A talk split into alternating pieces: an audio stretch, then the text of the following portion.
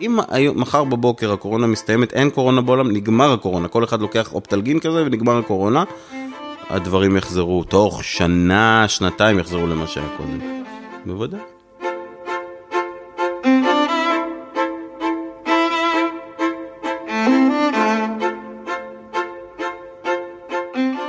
ברוכים הבאים לעוד פרק של זה קלאסי.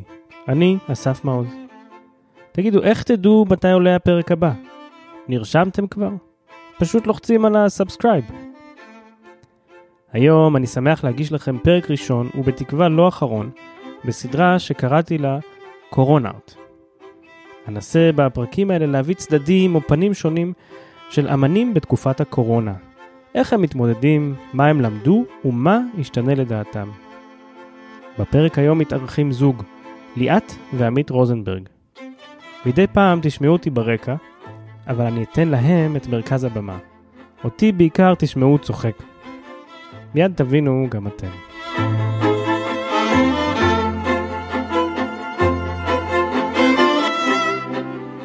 עמית רוזנברג, סטנדאפיסט, בן 43, נשוי לליאת, אבא של מתן. ליאת רוזנברג, בת.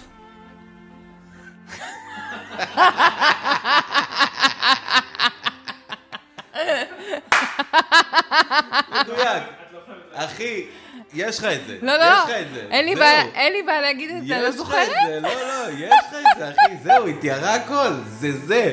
לא יכול להיות יותר מדויק מזה. אין. בת 42. עכשיו, לך בכלל שהיא תסתבך למי נשואה, ילדים, זה סיפור. אני כ- כביכול אני כנרת, אני עוד, עוד דברים. אני עורכת אה, וידאו, ואני אה, מנהלת, מנהלת להקה, ו...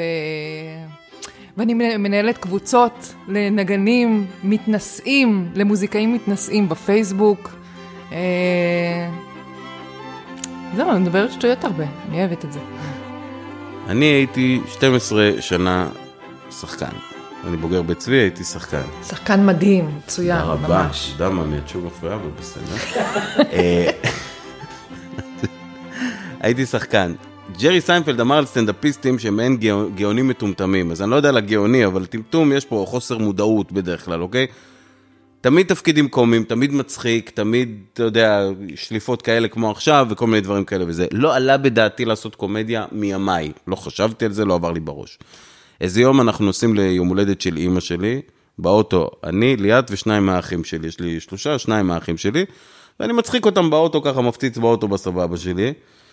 ואז פתאום היא מסתובבת אליי, אני אפילו לא זוכר מה דיברתי, או על סבתא שלי, או עלינו, על הניסוי, לא זוכר. לך, הייתה לך זוכרת. בדיחה על סבתא שלך. משהו על סבתא שלי. בכל אופן, ואז היא פתאום היא מסתובבת אליי, אני ממש זוכר את זה, היא מסתובבת אליי, אומרת לי, ממי, אתה יודע, כל השטויות האלה שאתה מתמרמר כל הזמן, וזה צריך לכתוב את זה על דף ולעלות עם זה על במה.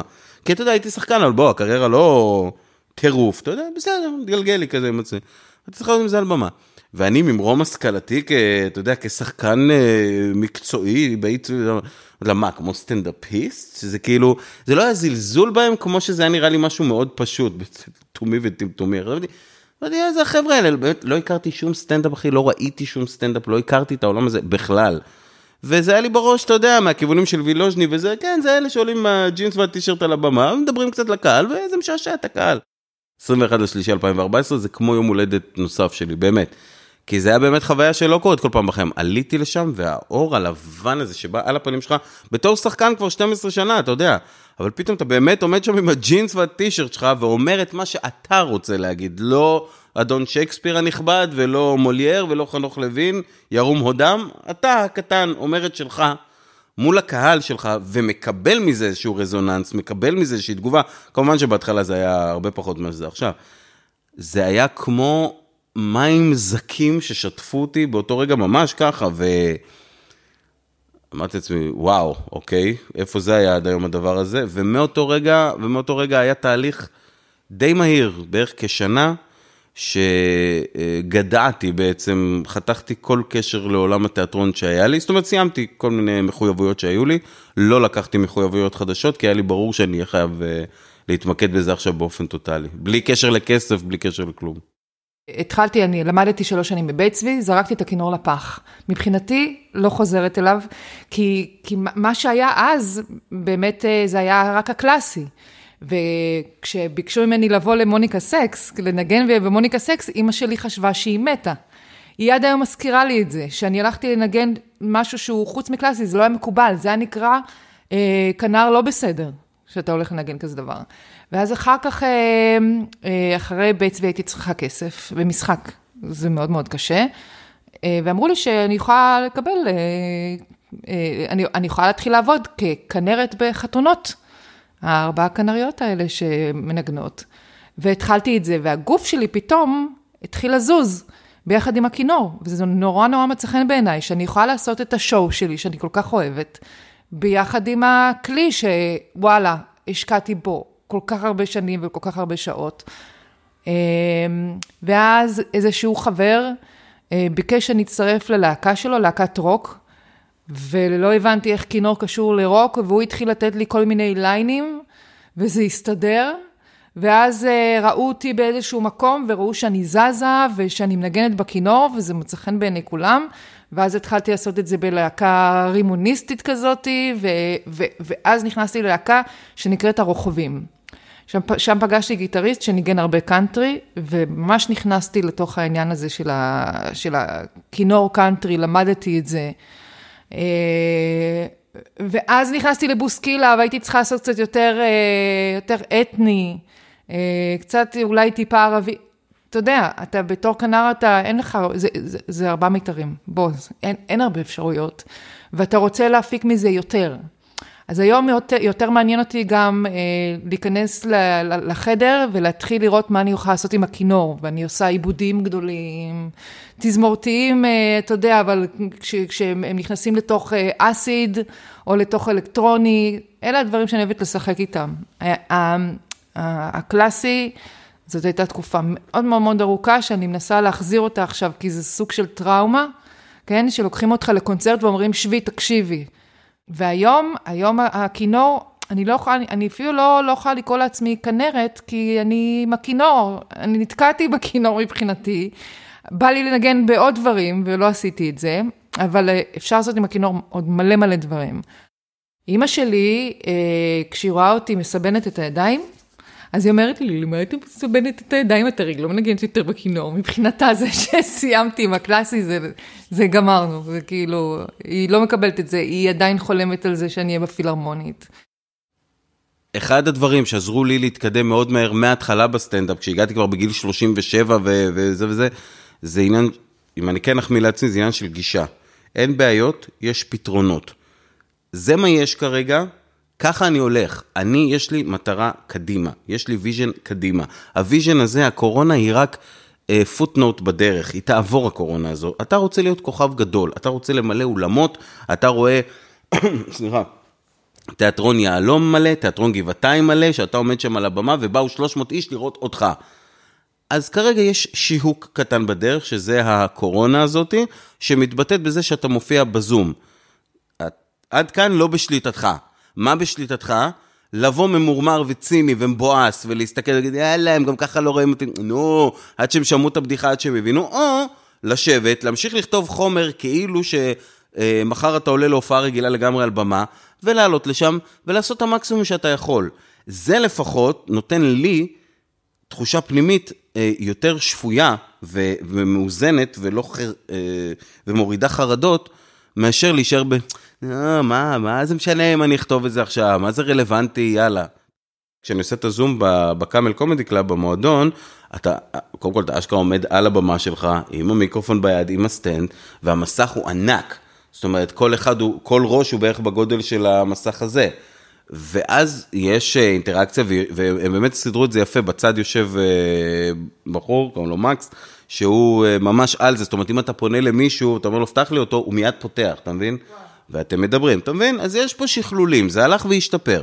ואז אתה מדבר עם הבן אדם, וגם אמרתי לך קודם לפני שהתחלנו, בגלל שאלה אנשים שקונים כרטיס באופן קבוע, אתה כבר יותר מכיר אותם, אתה עולה והם מחייכים אליך חיוך של, אתה רואה מין פרצופים, אתה יודע, מסתכלים עליך ממסכים, שזה הכי כאילו, אתה יודע, הכי סרט עתידני מטורף. אבל הם מחייכים אליך, ואתה מכיר אותם, אהלן גיל, אהלן עומר, אהלן איתי, מה העניינים, מה איתכם, מה עם ה... זה, אמרת, צובע את הדלת, צבעת את הדלת, והוא מראה לך, הוא מסובב את המצלמה, הנה, כן, צבעתי את הדלת, אתה מבין? הדברים קורים, בסדר, בסדר. ומעבר לזה אני אגיד רק עוד דבר אחד, שזה באמת יותר לעניין המקצוע. מן הסתם, ברור לכולם שסטנדאפ זה קשה ואתגר ולהשיג את הקהל וזה. האמפתיה שאנחנו מקבלים מהקהל בתקופה הזו, כשברור להם המצב המטורף, שאתה עומד עכשיו מולם, אה, מול מסך כדי להצחיק אותם קצת, האמפתיה הזו עוזרת, היא עוזרת לפתוח דברים והיא עוזרת לעבוד, אתה מבין?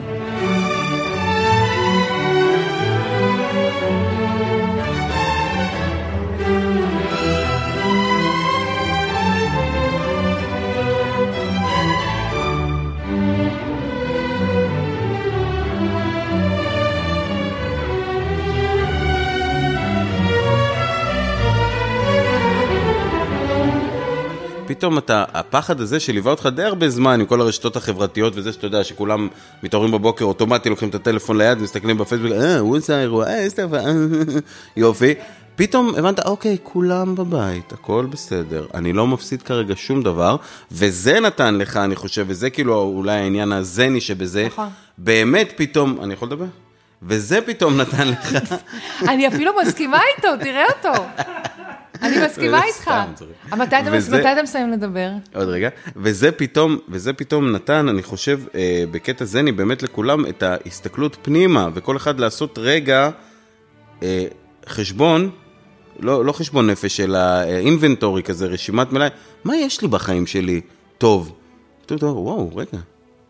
אני אשכרה באמת נשוי, מה זה המשמעות של הדבר הזה? יש לי בית, יש לי אישה, יש לי ילד, יש לי את הדברים שאני אוהב לעשות ואני אחזור לעשות אותם בעתיד. שוב, כשהתחילה הקורונה לא ידעת לאן זה הולך בדיוק. ו- ואני חושב שזה פתאום נתן כוחות חדשים שחסרו לנו ביום-יום בכלל.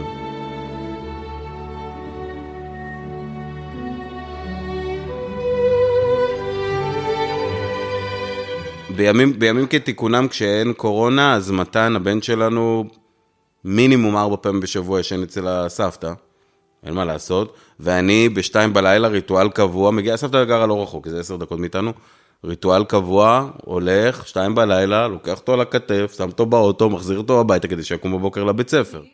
אני הייתי בטוחה שאני מאוד מאוד אתגעגע, ואני, וקשה לי מאוד מאוד להודות שאני אוהבת את הערבים האלה בבית. אני אוהבת את זה. אני לא רוצה להגיד את זה, שהיקום לא, אתה יודע, שלא יביאו לי... אני רוצה להמשיך להופיע, אבל לא באינטנסיביות שהייתי בה, ויש מצב שכשאנחנו נחזור, אני ארצה כל הזמן את האינטנסיביות, פשוט זה כזה, זה נוח כרגע.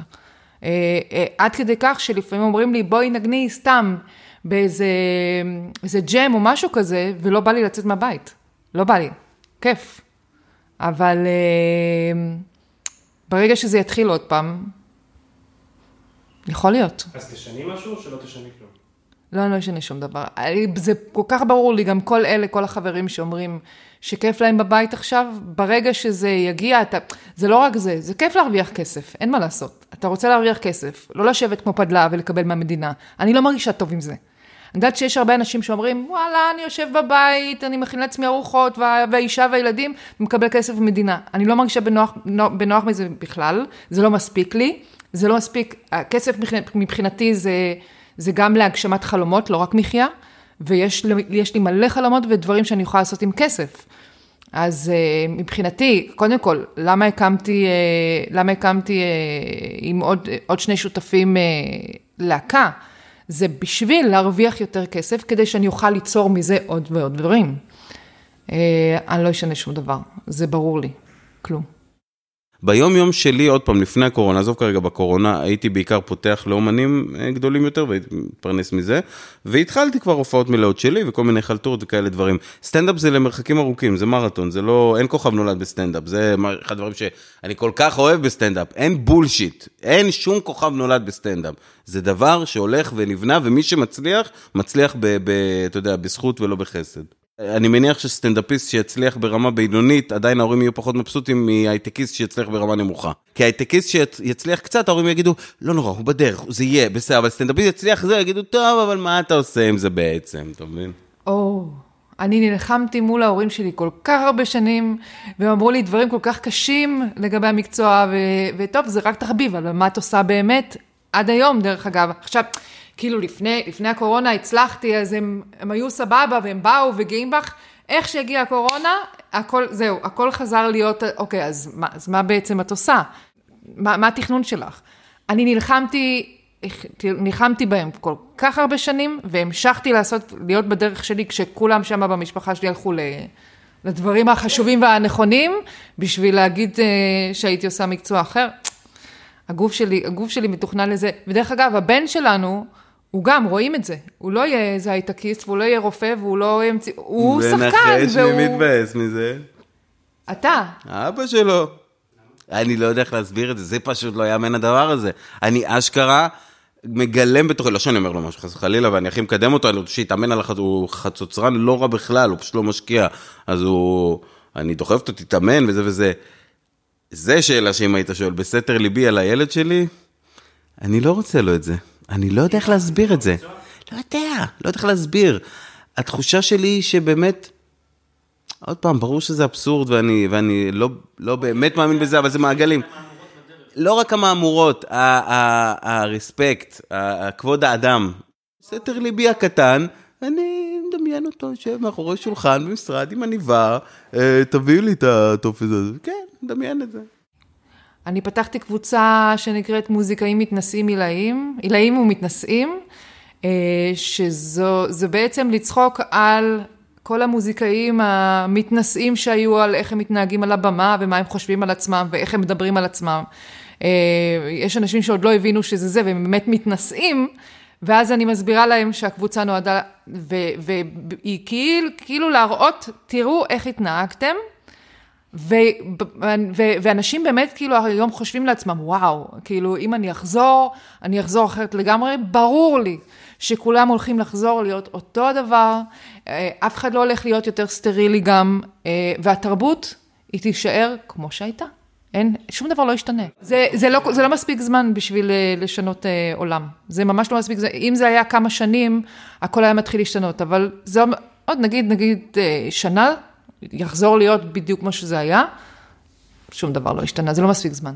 אנשים אה, יהיו כמהים לחזור לשגרת חייהם, ומה שליאת אומרת זה נכון, זה לא שעברו עכשיו פה עשר שנים באיזה חורף, בחורף, אה, אתה יודע, חורף, אה, אתה יודע, חורף גרעיני כזה, שוואו, בוא נמציא את האנושות מחדש. אנשים רוצים לחזור, אנשים מרגישים עדיין שנשדדה מהם השגרה, נשדדה השגרה שלהם, נשדדה שגרת יומם וה, והאופן שהם מיפו את החיים שלהם קדימה, אחי, כל הדיבורים, אתה יודע, תשיגו את החלומות שלכם, תעשו זה, הקורס הזה, ברליץ, שמרליץ, כל הדברים האלה, אתה יודע, שאנשים עשו לפני כדי להתקדם בחיים, ופתאום באה הקורונה הזו, שמה הכל בסוגריים, מה קורה פה? אני השקעתי את התחת שלי פה בשביל דברים. אז אנשים רוצים את ההחזר על ההשקעה המטורפת שלהם, אז הם ירצו לחזור לחיים שלהם.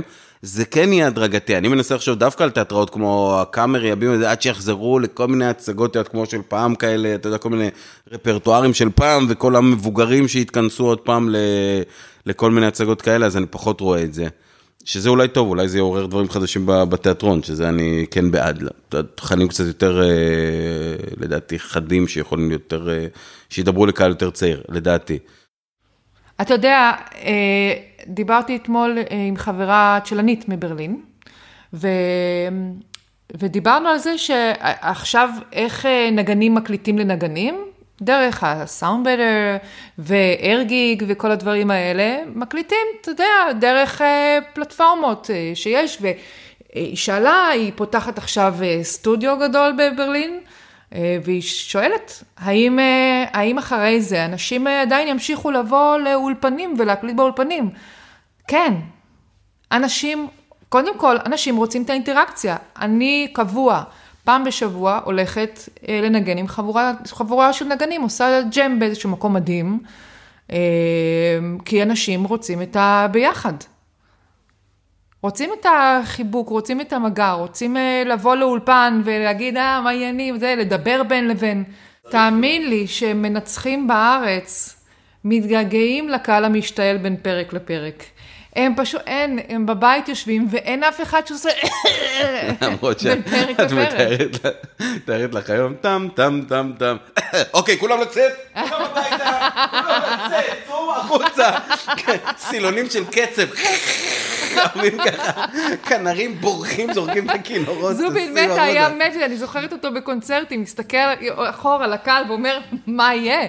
והיום הוא אומר, יואו, אני מתגעגע לזה. ל- ל- לבן 80 שמשתעל לידי. that funny honey of mine.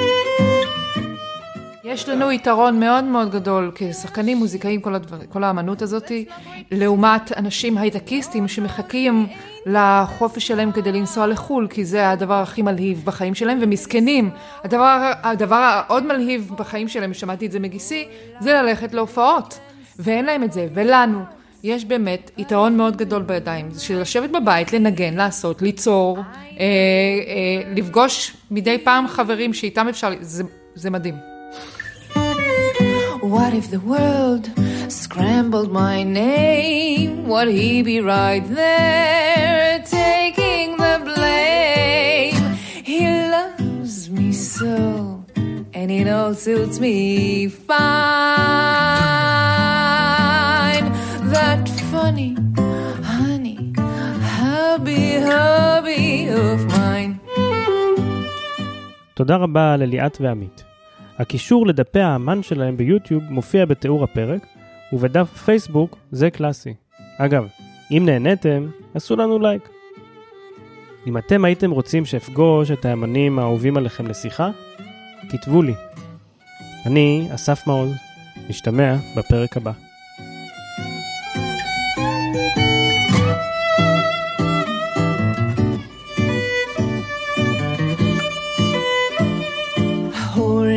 Better than some of his parts. No shot off his strap. I can stand this up. Look at him, ratting, ratting on me. With half my brain, what a half it be?